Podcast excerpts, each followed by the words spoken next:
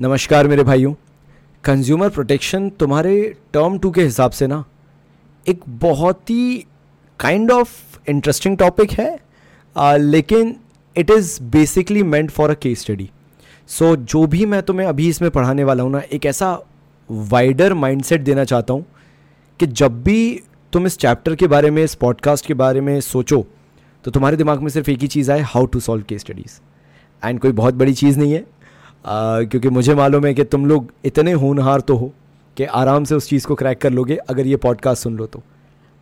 एक और डिस्क्लेमर देना चाहूँगा मैं तुम्हें कि अगर ये पॉडकास्ट भी अकेला सुन के जाते हो, मतलब लाइक मेरे साथ ये पर्सनल टाइम स्पेंड करते हो, तो मुझे नहीं लगता है कि तुम्हें इसके अलावा किसी और चीज़ की ज़रूरत पड़ेगी। तो यार बिना किसी देरी के लेट्स बिगिन।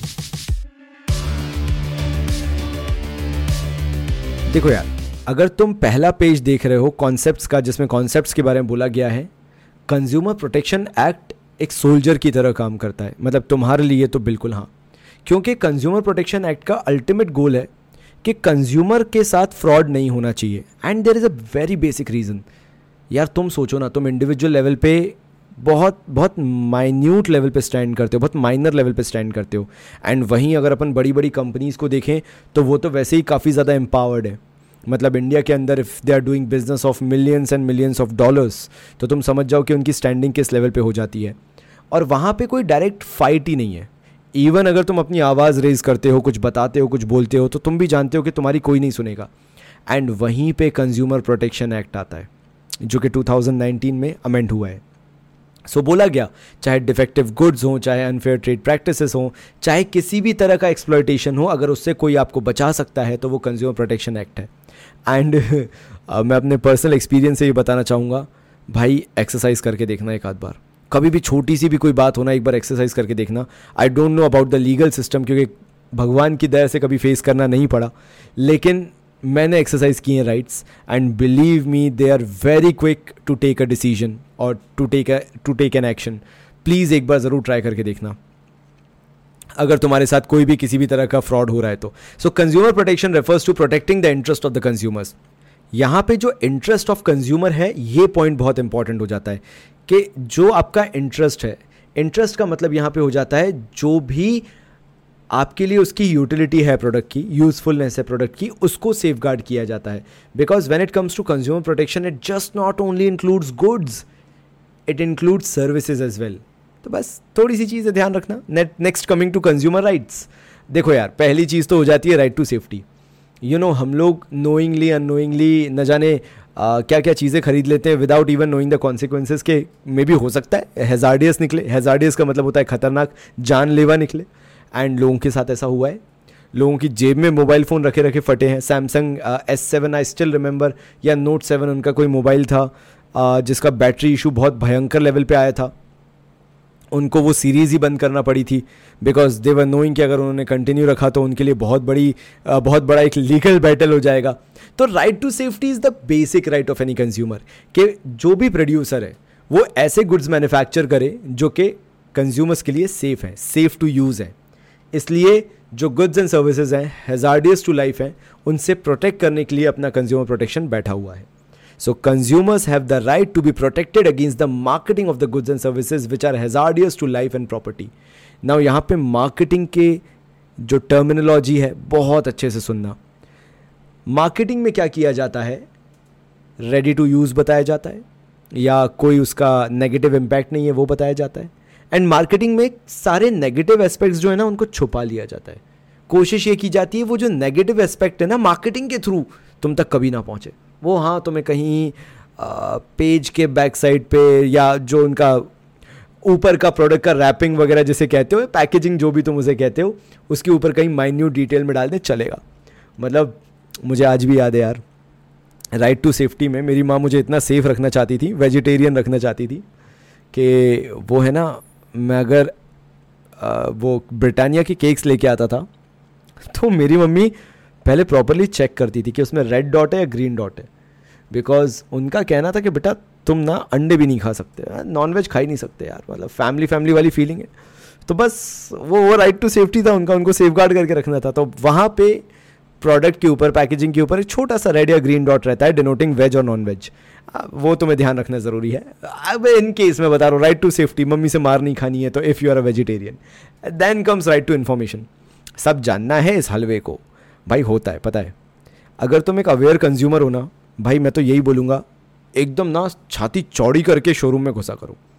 तुम्हारे पहनावे से कोई फ़र्क नहीं पड़ता, यू नो तुम कैसे कंडीशन में पहुँचे हो शोरूम में कोई फ़र्क नहीं पड़ता, तुम्हारे आसपास कितने अच्छे लोग वेल ड्रेस्ड हैं कोई फ़र्क नहीं पड़ता। You are a consumer the moment you entered into any showroom और any shop, you are the king. मतलब वहाँ पे जो बंदा काम कर रहा है वो आपको बहुत रिस्पेक्ट से ट्रीट करेगा चाहे कुछ भी हो जाए। एंड वहाँ पे डजेंट मैटर कि आपका अपीयरेंस क्या है, आपके बोलने का तरीका क्या है, आप इंग्लिश में बात कर रहे हो या हिंदी में बात कर रहे हो, भाई नहीं, चौड़ में जाना, बिंदास पूछना। You have the right to information. तुम्हें वहाँ पे हर एक इन्फॉर्मेशन दी जाएगी about the product quality, about the product quantity, the purity of the product, the standard that is being used for the manufacture of the product, the price of the goods and services, सारी information दी जाएगी जो तुम पूछोगे। और पता है इसी में ना मैं कभी कभार जब भी किसी मॉल में घूमने जाता हूँ, मैं जो शॉप्स पे जो होते हैं बताने वाले रिप्रेजेंटेटिव्स बोल लो उनको या जो भी बोलते हैं, आई डोंट रिमेंबर एग्जैक्टली, उनके मज़े लेके ज़रूर आता हूँ क्योंकि मुझे मालूम है कि उनको आधी अधूरी नॉलेज होगी इन टर्म्स ऑफ टेक्नोलॉजी। भाई पूरी इन्फॉर्मेशन लेके जाता है तो मैं फिर उनका टेस्ट लेने जाता हूँ, वो टीचर वाली आदत छूटती नहीं है, तो फिर मैं उनका टेस्ट लेता हूँ कि आप बताओ आपको कितनी इन्फॉर्मेशन है। उनसे पूछो ग्राफिक कार्ड है लैपटॉप में, बोलते हैं जी सर 4 GB का है, कौन सा है सर वो नहीं पता, 4 GB का है सर, जैसे 4 GB से बहुत कुछ फ़र्क पड़ जाएगा। रैम है, हाँ सर 8 GB है, अब वो कौन सी है कितनी डिटेल में, नहीं सर वो नहीं पता, 8 GB रैम है।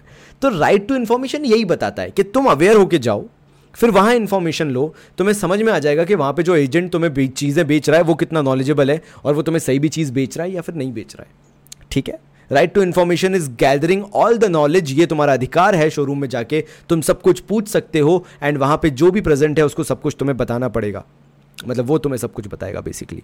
नाउ नेक्स्ट आता है राइट टू बी हर्ड।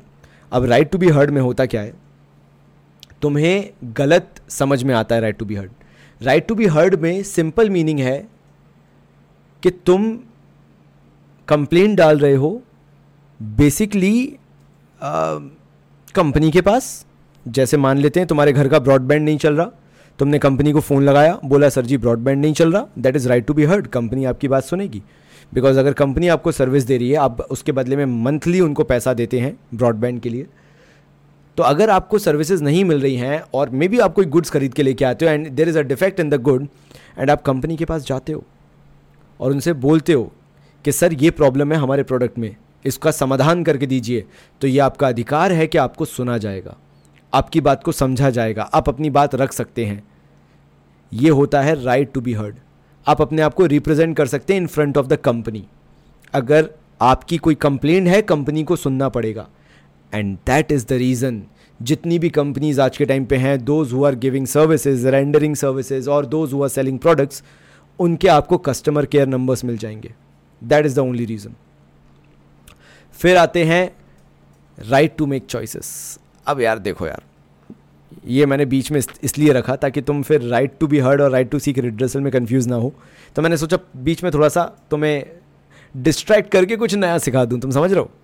तो राइट टू मेक चॉइस क्या हुआ, देखो यार पता है मैं है ना, मेरा ब्लड प्रेशर लो हो जाता था जब मैं 12th जस्ट क्लियर किया हुआ था।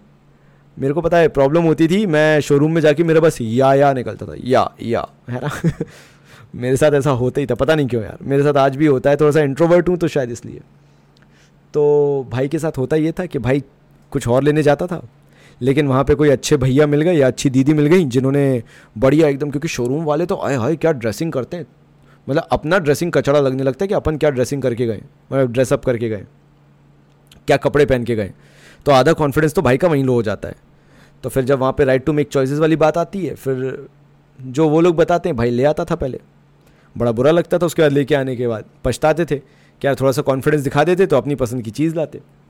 होता है यार, मतलब तुम मानो ना मानो शोरूम्स में ऐसा होता है। राइट टू मेक चॉइस वही बोलता है कि किसी के प्रेशर में मत आओ, कोई भी स्टोर ओनर स्टोर कीपर आपको प्रेशराइज नहीं कर सकता कि आपको यही खरीदना पड़ेगा। आपका ये पूर्णतः अधिकार है, राइट है आपका टू मेक चॉइस, मतलब you should be knowing the meaning of right ना, राइट का मतलब है अधिकार होना। तो आपका ये अधिकार है कि आप चूज़ कर सकते हो आपको क्या चाहिए, आप जो खरीदना चाहते हो आप वो खरीदो। तभी तो मम्मी भयंकर यूज़ करती हैं इस अधिकार का, पूरी आधी दुकान का पूरा स्टोर खाली करवा के वो टेबल पे रखवा लेती हैं, उसके बाद फिर कुछ नहीं खरीदती, फिर भी दुकानदार कुछ नहीं बोल सकता। क्यों? क्योंकि राइट टू मेक चॉइस है, मतलब इट डजेंट मैटर आप उसको फिर खरीदो या ना खरीदो, लेकिन आपको चूज़ करने का अधिकार तो मिलेगा। फिर आते हैं राइट टू सीक रिड्रेसल। देख रहे हो अक्षय कुमार का गुस्सा, देख रहे हो तुम भाई साफ बोल रहा है अनफेयर ट्रेड प्रैक्टिस कर रहे हो, कॉम्पनसेशन चाहिए, वेंडर सुनने को तैयार नहीं है। देखो भाई, अपने आप को दिल से थोड़ा कड़क कर लो, क्योंकि मैं जो बताने वाला हूँ ना, तुम्हें सुन के ना आत्मा झकझोर जाएगी तुम्हारी, लेकिन मैं तो बताऊँगा, ठीक है। और खाने के बारे में तो थोड़ा सा ध्यान रख लेना कि ठीक है, वरना आत्मा काँप सकती है, मैं पहले ही बता रहा हूँ, वरना स्किप कर देना जो मैं बोलने वाला हूँ। Like you can skip for 20 seconds यहाँ से, एंड इट स्टार्ट्स नाउ। तो हम लोग 5th क्लास में थे, हम लोग कैंटीन में समोसा लेने गए। वहाँ के भैया बड़े बिजी रहने वाले, उनके समोसे भयंकर टेस्टी लगते थे, उनकी हरी वाली चटनी एक नंबर। हुआ ये कि मैंने और मेरे दोस्त ने समोसा लिया, मैंने नहीं लिया था, मेरे पास पैसे ही नहीं रहते थे। मेरे दोस्त ने समोसा लिया, लेके आया, और कैंटीन के अंदर खड़े नहीं हो सकते थे, एक छोटे से हॉल में, हॉल भी नहीं, एक रूम था उसके अंदर कैंटीन बनी हुई थी। तो बाहर आए हम लोग समोसा लेके, मेरे दोस्त ने समोसे का पहला बाइट लिया, आधा कॉकरोच उसके मुँह में। I am so sorry. और भाई जो हमारी चीखें निकली हैं उस दिन, जो मैं ठहरा ब्राह्मण, मेरे तो देख के बेहोश होने वाली हालत हो गई। मैं सोचा मैं क्या करूं, बट कुछ कर नहीं सकते थे वहाँ पे। तो भैया वो वेंडर कुछ सुनने वाला था क्या? प्रिंसिपल के पास गए, प्रिंसिपल ने भी मामला दबाने की कोशिश की, मतलब अल्टीमेटली कुछ हो नहीं पाया। अब हम कहाँ वो बच्चे 5th क्लास के right to seek redressal court में जाएं, केस वेस फाइल करें, तो बात आयराम गयाराम हो गई। बट अगर मैं चाहता और अगर मैं अभी वाला इंसान होता और मैं केस करता, तो भाई मैं करोड़ों रुपए जीत सकता था, मेरी करोड़ों की लॉटरी चली गई। तो राइट टू सीक रिड्रेसल यही कहता है कि इन केस आपका कस्टमर केयर जो है वो नहीं सुन रहा है आपकी बात, आपने कस्टमर केयर में फ़ोन किया, आपका ब्रॉडबैंड ख़राब पड़ा हुआ है, या आपने कोई गुड्स लिए थे वो डिफेक्टिव निकला, कंपनी रिप्लेस करके आपको गुड्स नहीं दे रही है, मे बी आपने ब्रॉडबैंड लगवा रखा है, आपका बार बार नेट डाउन होता रहता है। आप चाहो तो अगर कंपनी नहीं सुनती है, राइट टू बी हर्ड अगर आपका कहीं ना कहीं हैम्पर होता है, आपको सुनवाई नहीं मिलती कंपनी से, कस्टमर केयर से सोल्यूशन नहीं मिलता, when right to be heard is not working, you can go to कानून, आप लॉ के पास जा सकते हो और आप जस्टिस मांग सकते हो। It is known as right to seek redressal. जब तक कंपनी तक बात है राइट टू बी हर्ड, जैसे ही वो बात कानून तक पहुंच जाती है, रिड्रेसल सिस्टम तक पहुंच जाती है, वो कहलाता है राइट टू सीक रिड्रेसल। फिर आते हैं राइट टू कंज्यूमर एजुकेशन। आपका अधिकार है अपने आप को एजुकेट करने का, आपका अधिकार है अपने आप को as a human being develop करने का, in terms of what knowledge you carry, और जो भी बोलते हैं व्हाट्सएवर, मेरे को एकदम से टर्म नहीं आया, पोजेस आ गया, the knowledge you possess, you have all the right कि तुम उसको और बढ़ाओ और चीज़ें सीखो, एंड उसके कारण तुम्हारा कभी एक्सप्लॉयटेशन हो गई नहीं। तो कंज्यूमर एजुकेशन बहुत इंपॉर्टेंट है। आपको जिसमें भी इंटरेस्ट है, जो भी सामान खरीदने जा रहे हो उसके ऊपर अच्छा खासा रिसर्च करो। तभी हम मम्मी पापा को देखते हैं, तुम अपने बड़े भाई बहन को देखते होगे कि आजकल जब भी वो कोई प्रोडक्ट लेने जाते हैं, पहले यूट्यूब पे खूब रिव्यूज़ देखते हैं, उसके भर भर के रिव्यूज़ देखते हैं, और जब उन्हें पसंद आ जाता है तब जाके वो खरीद के लेके आते हैं। तो that is right to consumer education. Educate yourself so that तुम्हारे साथ कभी फ्रॉड हो ही ना पाए। आ जाओ पेज नंबर 007 पे। हाँ, थक गए हो तो पानी पी लो, मैं भी पानी पी रहा हूँ तुम्हारे साथ, तो तुम्हें भी पानी पी लेना चाहिए, है ना।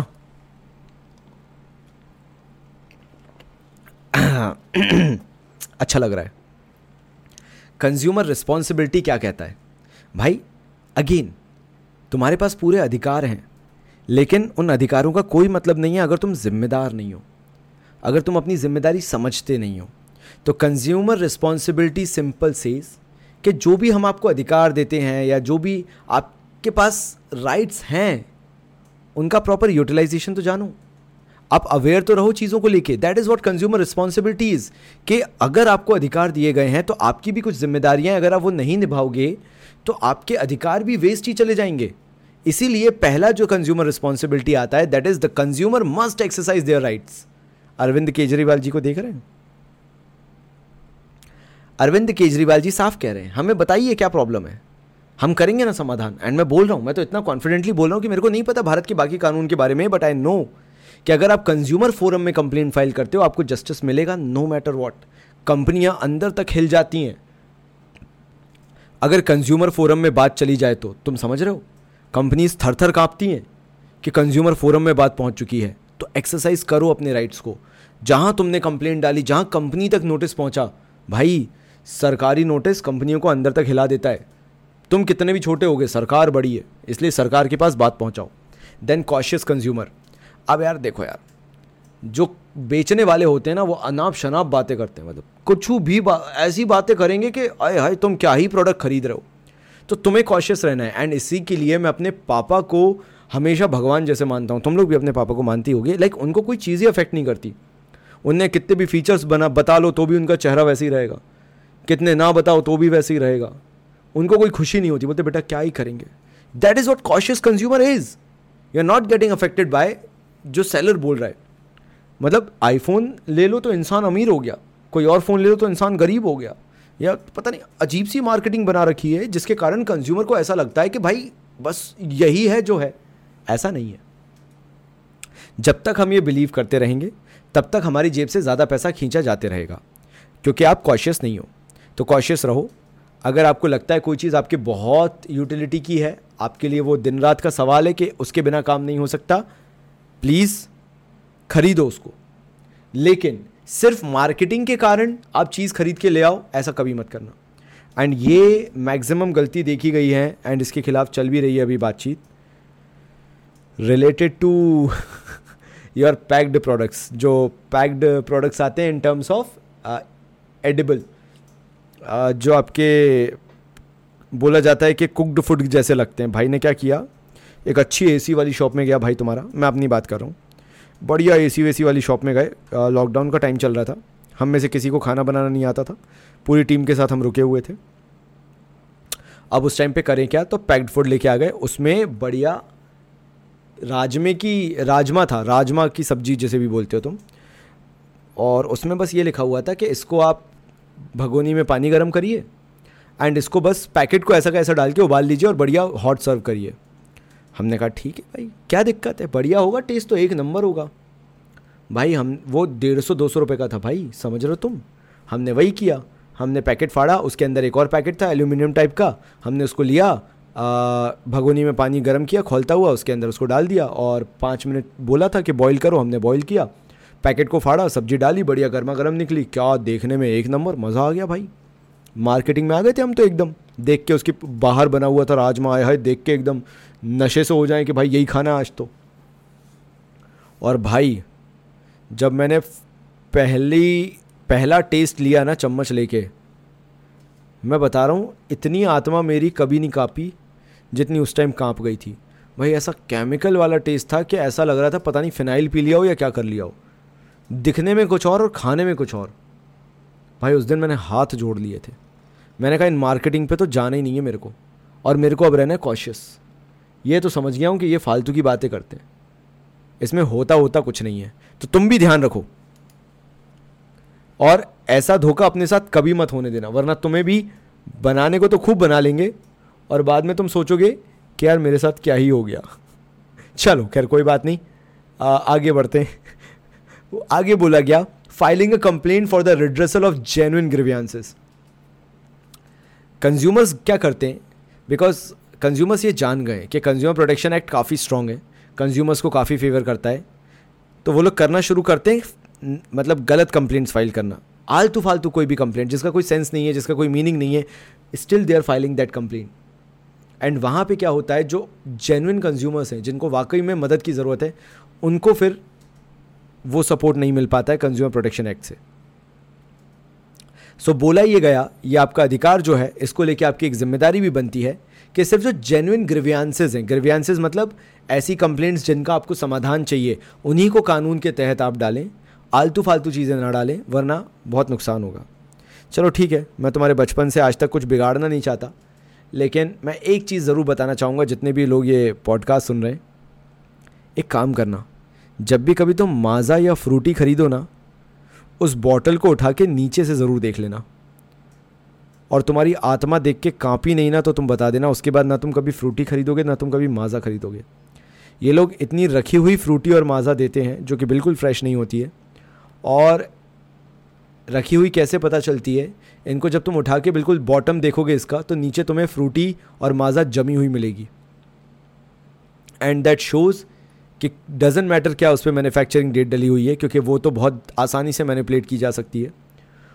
वो अब पीने योग्य बची नहीं है। एंड स्टिल अगर तुम वो पी रहे हो तो वो जहर के बराबर है, चाहे माज़ा हो चाहे फ्रूटी हो। वो नीचे एक रिंग सी बनी होगी गोल। ट्राई करना कभी प्लास्टिक बॉटल में देखने की, मज़ा आ जाएगा। और तुम कभी फ्रूटी को और माज़ा को उस तरह से प्यार नहीं कर पाओगे जैसे हमेशा से करते आए हो। बहुत बहुत नफरत सी होने लगी कि मेरे साथ हुआ है इसलिए मैं बता रहा हूँ। खैर आगे बढ़ता हूँ, जो मैं बताना चाह रहा था इसी से related. Consumer must be quality conscious. Quality conscious रहो, ये मत सोचो कि ये तुम्हारी जिम्मेदारी नहीं है, कंपनी तो क्वालिटी प्रोडक्ट देगी ही। नहीं है ऐसा, कभी बेवकूफ़ मत बनना। क्वालिटी कॉन्शियस का एक और एग्जांपल देना चाहूँगा।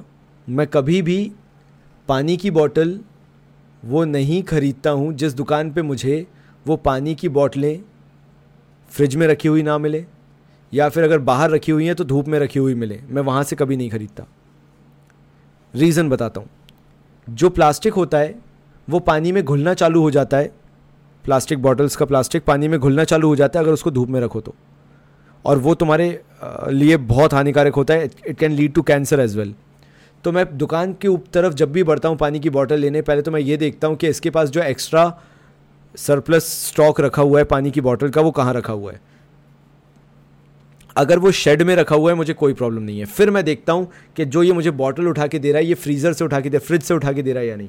अगर हाँ मैं ले आता हूँ। दो टर्म एंड कंडीशंस मुझे हमेशा दिखती हैं दुकान की तरफ बढ़ते हुए। पहला, जो इसका स्टॉक है इसने आराम से रख रखा है कि नहीं, क्योंकि अगर आराम से इसने शेड में नहीं रख रखा होगा तो ये वैसे भी ख़राब हो चुकी हैं बॉटलें। और जब ये फ्रिज में रखेगा तो वो और ज़्यादा ख़राब कर देगा पानी को, बिकॉज एकदम गर्मी से एकदम ठंडा होना वो बहुत ही ज़्यादा प्रॉब्लमेटिक हो जाता है। एंड फिर ये मैं पीऊँगा तो मैं तो गया। तो ये चीज़ें ध्यान रखता हूँ। प्लस मैं कंपनी ब्रांडेड कंपनी की पानी पीता हूँ जब भी मजबूरी पड़ती है, बाहर से मुझे बॉटल लेके पानी पीना पड़े तो। सो क्वालिटी कॉन्शियस रहो यार, मतलब सीधी बात ये है। It's because of case studies मैं तुम लोगों को इतना कुछ बता रहा हूँ। क्वालिटी कॉन्शियस रहो, ये तुम्हारा रिस्पॉन्सिबिलिटी बनती है। अधिकार छोड़ो, ये तुम्हारी रिस्पॉन्सिबिलिटी है कि तुम देखो कि तुम्हारे लिए क्वालिटी क्या बेस्ट है और फिर लेके आओ। अदरवाइज़ तो कंप्लेन करने से, ऐसी नॉर्मल बोलो कि तुम्हें बिसलेरी का पानी पीने से प्रॉब्लम हो गया तो दैट वॉज योर प्रॉब्लम। तुमने देखा नहीं कि उस दुकान में किस कंडीशंस में वो पानी रखा हुआ था। You can easily lose the battle, तो ध्यान रखो। एंड फिर वही, do not be carried away by advertisements. Advertisements कुछ भी बताते हैं, ठीक है। एडवर्टीजमेंट्स तो ये भी बताएंगे कि ये मोबाइल ले लो जीवन की सारी समस्याएं ख़त्म, ये ईयरफोन ले लो फिर किसी की सुनना नहीं पड़ेगी, है ना, ये किताब खरीद लो इससे किसी और से नहीं पढ़ना पड़ेगा। So there can be so many things. लेकिन भाई हीरा तो हीरा होता है, अलग से समझ में आता है। जैसे तुम हैशटैग MMB से ये ऑडियो सुन रहे हो, पॉडकास्ट सुन रहे हो, तब तुम्हें समझ में आ रहा है। तो वो माइंडसेट रख के चलो यार, वो दिमाग रख के चलो कि सिर्फ तुम्हें एडवर्टीजमेंट देख के चीज़ों के लेके जजमेंटल नहीं होना है। एक्सपीरियंस करो और उसके बाद डिसीजन लो। फिर आते हैं इंसिस्ट ऑन कैश मेमो। भाई मैं बता रहा हूँ, मेरे को पुराना अक्षय कुमार पसंद था ज़्यादा। तुम बता रहे हो तुम्हें कौन सा अक्षय कुमार पसंद था? मेरे को पुराना वाला मस्त पसंद था, क्या कॉमेडी वगैरह थी यार। तो सीधी बात है, कैश मेमो रखो अपने पास। एंड एक चीज़ याद रखना, कंपनीज हो गई हैं चालाक। खैर अच्छी कंपनीज आज भी अच्छी प्रैक्टिसेस कर रही हैं। जो कैश मेमो होता है वो तुम्हारे मेल आईडी पे भेज देती हैं, लेकिन काफ़ी लोग थोड़ा सा फ्रॉड करते हैं, खासकर ये जो फूड एंड बेवरेजेस इंडस्ट्री है वो लोग। तो अगर तुम्हें कहीं का खाना अच्छा ना लगे और तुम्हें लगे कि तुम, हो सकता है पॉसिबिलिटी कि तुम्हें आगे कंप्लेंट डालना पड़े, तो उस कैश मेमो का एक प्रिंट आउट निकाल के रख लो, क्योंकि वो कैश मेमो की इंक विदिन 1 वीक और 15 डेज उड़ जाती है। तो अगर तुम अच्छे कस्टमर हो, एक लेजिट कस्टमर हो, तो you will always keep the cash memo so that कभी कुछ हो, इफ़ एंड बट, तो तुम्हारे पास एटलीस्ट कैश मेमो हो प्रूफ करने के लिए that you were the consumer of that product. Next finally आता है रेमेडीज़ के बारे में बात करते हैं यार। आखिर रेमेडीज़ हमारे पास क्या क्या अवेलेबल है, क्योंकि वेंडर्स जो हैं उनका एक ही काम है, profit making. They will always cut down the cost and they will always maximise their profits. So what are the remedies available to you? सबसे पहले उसकी बात कर लेते हैं। पहली बात बोलते हैं भैया रेमेडीज़ के अंदर, अगर तुम फर्स्ट पॉइंट पे आओ तो रिमूवल ऑफ डिफेक्ट। वेंडर आखिर क्या करके दे सकता है? अगर सेलर है तो सेलर या वेंडर, जो भी तुम इसे नाम देना चाहते हो, वो कंज्यूमर को डिफेक्ट जो आया है प्रोडक्ट में वो हटा के दे सकता है। तभी हम बोलते हैं वारंटी, गारंटी नहीं आता है। वारंटी क्या कहता है? वारंटी प्रोग्राम सिंपली बोलता है कि देखिए, या तो हम रिपेयर करके देंगे, दैट इज़ द डिफेक्ट जो आया है वो रिमूव करके देंगे, अगर वो पॉसिबिलिटी नहीं हो पाती and then we will replace. तो जो रिमूवल ऑफ डिफेक्ट है और रिप्लेसमेंट ऑफ गुड्स है, ये दोनों के दोनों जो हो जाते हैं ये किसके अंदर आते हैं? वारंटी के अंदर। वारंटी कहता है डिफेक्ट रिमूव करेंगे, डिफेक्ट रिमूव हो गया तो बहुत ही अच्छी बात है, अगर डिफेक्ट रिमूव नहीं हुआ तो गुड्स को रिप्लेस करके दे देंगे। ये होता है, ये कंपनीज करती हैं। And finally refund of the price paid. अगर दोनों नहीं हो सकता, रिप्लेसमेंट नहीं कर सकते, वो डिफेक्ट रिमूव नहीं कर सकते हैं, तो वो रिफंड करके देंगे। You know, I still remember जो एयरपॉड्स प्रो आए थे एप्पल के, उसमें बैटरी इश्यूज़ आए थे और एप्पल ने उन एयरपॉड्स प्रो को, जो कि ऑलमोस्ट इंडिया में शायद 20-25,000 के आसपास कॉस्ट करते हैं, उनको फ्री ऑफ कॉस्ट रिप्लेस करके दिया था क्योंकि वो एप्पल की तरफ से मिस्टेक थी। तो ऐसा भी होता है। आगे बढ़ते, finally compensation of the loss दिया जाता है। कई बार क्या हो जाता है कि भैया आपको कुछ बहुत बड़ा नुकसान हो गया उससे। अभी मुझे याद है कि Hyundai Creta पे एक केस हुआ था जिसमें एक ओनर का, क्रेटा ओनर जो थे, उनका एक्सीडेंट हुआ एंड उनके एयरबैग्स ओपन नहीं हुए एक्सीडेंट में और उन्हें चोटें आ गई। Hyundai कंपनी ने बहुत कोशिश की जीतने की, लेकिन जीत हुई कंज्यूमर की और कंज्यूमर को रिटर्न में 3 लाख रुपए मिले जो उन्हें कॉम्पनसेशन की तरह मिले लॉस जो उन्हें हुआ।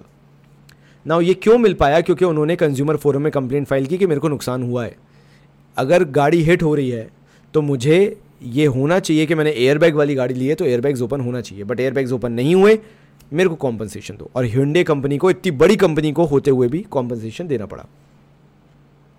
एंड फाइनली भैया एक छोटा सा काम और कर लो सेलर भाई साहब, अगर आप अनफेयर ट्रेड प्रैक्टिसेस कर रहे हो तो उसको डिसकंटिन्यू करो, अदरवाइज लॉ आपका बिजनेस बंद करवा के छोड़ेगा, कंज्यूमर प्रोटेक्शन बंद करवा के छोड़ेगा। तो फाइनली आता है रिड्रेसल एजेंसीज। करण अर्जुन देख रहे हो तुम, है ना, माँ हमेशा नेशनल कमीशन रहेगी, बाकी तो स्टेट डिस्ट्रिक्ट पे ही रह जाते हैं, ठहर जाते हैं। शुरू करता हूँ यार मेरे भाइयों रिड्रेसल एजेंसीज के बारे में डिस्कस करना। पहले आ जाता है डिस्ट्रिक्ट कमीशन। ये जो latest as per consumer protection act 2019 है उसके अकॉर्डिंग है, टर्म 2 के अकॉर्डिंग है, तो उसी हिसाब से ध्यान देना। अगर आपकी 1 करोड़ तक की कंप्लेंट है तो आप यहाँ पे फाइल कर सकते हैं complaint. Then consist of a president and 2 members. यहाँ पे एक प्रेसिडेंट होगा, 2 मेंबर्स होंगे और उनमें से एक का वुमेन होना ज़रूरी है, महिला होना ज़रूरी है। नाउ एग्रीव्ड पार्टी जो है वो स्टेट कमीशन में अपील कर सकती है। अगर उनको डिस्ट्रिक्ट कमीशन में सेटिस्फेक्शन नहीं मिलता है तो वो स्टेट कमीशन तक जा सकते हैं विदिन 45 डेज़ के अंदर अंदर। सिंपल सी बात है, if they are not satisfied with the decision और verdict taken by the district commission. तो भाई सबसे पहले आ जाता है डिस्ट्रिक्ट कमीशन। अब मैं तुम्हें ये बताना चाहूँगा कि जो भी है ये अपडेटेड है एज़ पर टर्म 2, तो तुम्हें उसी हिसाब से याद रखना है। सबसे पहली चीज़ तो अगर आपकी कोई भी कंप्लेंट है जो कि 1 करोड़ से कम के अंदर आती है तो आप वो डिस्ट्रिक्ट कमीशन में कंप्लेंट फाइल कर सकते हैं। नाउ इस डिस्ट्रिक्ट कमीशन के अंदर एक प्रेसिडेंट होता है और 2 अदर मेंबर्स होते हैं जिनमें से एक का वुमेन होना ज़रूरी है। अब ये जो प्रेसिडेंट होता है ये रिटायर्ड या फिर वर्किंग जज हो सकता है डिस्ट्रिक्ट कोर्ट का। ये लिखना ज़रूरी है कि जो प्रेसिडेंट होगा, फिर से बोल रहा हूँ, रिटायर्ड या फिर वर्किंग जज होगा डिस्ट्रिक्ट कोर्ट का। देन मान लेते हैं you are not satisfied with the verdict of district commission, तो फिर क्या करोगे तुम? तो भाई आपके पास 45 डेज़ का टाइम पीरियड होता है जो कि पहले सिर्फ 30 डेज़ का हुआ करता था। Now you have 45 days. आप चाहो तो उस टाइम पीरियड के अंदर अपील कर सकते हो स्टेट कमीशन में, if you are not satisfied with the verdict of district commission. फिर आता है भाई आपका स्टेट कमीशन। स्टेट कमीशन बोलता है कि इसके अंदर आप 1 करोड़ से लेकर 10 करोड़ तक के बीच की कंप्लेंट डायरेक्टली फाइल करोगे।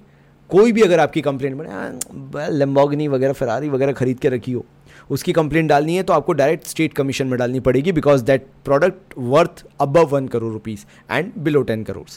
नाउ इसके अंदर भी एक प्रेसिडेंट होगा और 2 अदर मेंबर्स होंगे और उसमें से एक का वुमेन होना ज़रूरी है, ये भी आपको पता होगा। नाउ बात यह है कि यहाँ पर जो प्रेसिडेंट होगा वो अगेन रिटायर्ड या फिर वर्किंग जज होगा हाई कोर्ट का। और आपको ये भी पता होना ज़रूरी है इसके साथ कि इन सब को स्टेट गवर्नमेंट ही अपॉइंट करती है। फिर यहाँ पे भी तो हो सकता है कि तुम सेटिस्फाइड ना हो, बिल्कुल हो सकता है, पॉसिबिलिटी है कि यू आर नॉट सेटिस्फाइड। तो भाई यहाँ पर एग्रीड पार्टी जो है वो नेशनल कमीशन में जा सकती है। अगर आपको यहाँ का डिसीजन सही नहीं लगता है, वर्डिक्ट सही नहीं लगता है, you will still have 45 days कि आप जाके नेशनल कमीशन में अपील कर सकते हो if you are not satisfied with the decisions. Now after depositing 50% of the fine money. अब तुम सोचोगे ये फाइन मनी कहाँ से आया? तो भाई हो सकता है कंपनी सेटिस्फाइड ना हो और कंपनी इसको नेशनल कमीशन तक लेके जाना चाहती हो, तो अगर कंपनी पे फाइन इंपोज किया गया है तो फाइन का 50% आप स्टेट कमीशन के पास रखिए। एंड फाइनली आता है नेशनल कमीशन। अगर आपकी कोई ऐसी कंप्लेन है जो कि सीधे 10 करोड़ से ऊपर की है एंड फिर कोई लिमिट नहीं है उसमें, तो भाई ऐसे में आप सीधे जाएंगे नेशनल कमीशन के पास। अगर आपकी कंप्लेन, अगेन मैं बोलूँगा, 10 करोड़ रुपए से एक्सीड कर जाती है। सो इसके अंदर भी एक प्रेसिडेंट होता है और 4 अदर मेंबर्स होते हैं जिसमें से एक का वुमेन होना, one shall be a women is mandatory. फिर आगे बोला गया इनको जो अपॉइंट करते हैं वो सेंट्रल गवर्नमेंट अपॉइंट करती है। सो एग्रीड पार्टी शायद वो कंपनी होगी जो सेटिस्फाइड ना हो, तो आप चाहो तो आप सुप्रीम कोर्ट में जाके केस लड़ सकते हो। Again you will be having a bracket of 45 days. 45 days के अंदर अंदर आप चाहो तो सुप्रीम कोर्ट में फाइल कर सकते हो, अपना केस जो है वो लेके जा सकते हो if you are not satisfied with the decision. लेकिन उस टाइम में अगेन आपको 50% जो है फाइन आपके ऊपर जो इम्पोज किया गया है उसको आपको नेशनल कमीशन के पास रखवाना पड़ेगा। इन केस अगर वो वाला केस जो भी था डायरेक्टली नेशनल कमीशन में आया था, in case that case was above 10 crore, मैं उस वाले केस की बात कर रहा हूँ, तो 10 करोड़ से ऊपर का केस जो नेशनल कमीशन में आया, अगर एग्रीड पार्टी में स्पेशली कंपनीज ही होती हैं, कंपनीज अगर सेटिस्फाइड नहीं है, कंपनी 50% का फाइन नेशनल कमीशन के पास रखे और सुप्रीम कोर्ट में फर्दर केस फाइल कर सकते हैं if they are not satisfied with the verdict of national commission. तो मेरे भाइयों बस इतना ही करना था। एनजीओ छोड़ देना, कोई दिक्कत नहीं है, नहीं भी करोगे तो चलेगा। बस मैंने जितना भी तुम्हें करवाया आई होप तुम्हें बहुत अच्छे से समझ में आया होगा। एंड यू नो बस ऐसे ही प्यार और सपोर्ट करते रहो। And just as a small gesture, जितने भी लोगों के पास बिजनेस स्टडीज़ की मीम बुक है, you will get BST guest papers, accounts guest papers and economics guest papers absolutely free of cost. Just because you showed that trust in me, I will give it back to you. Thank you so much. तब तक के लिए बहुत सारा प्यार और धन्यवाद।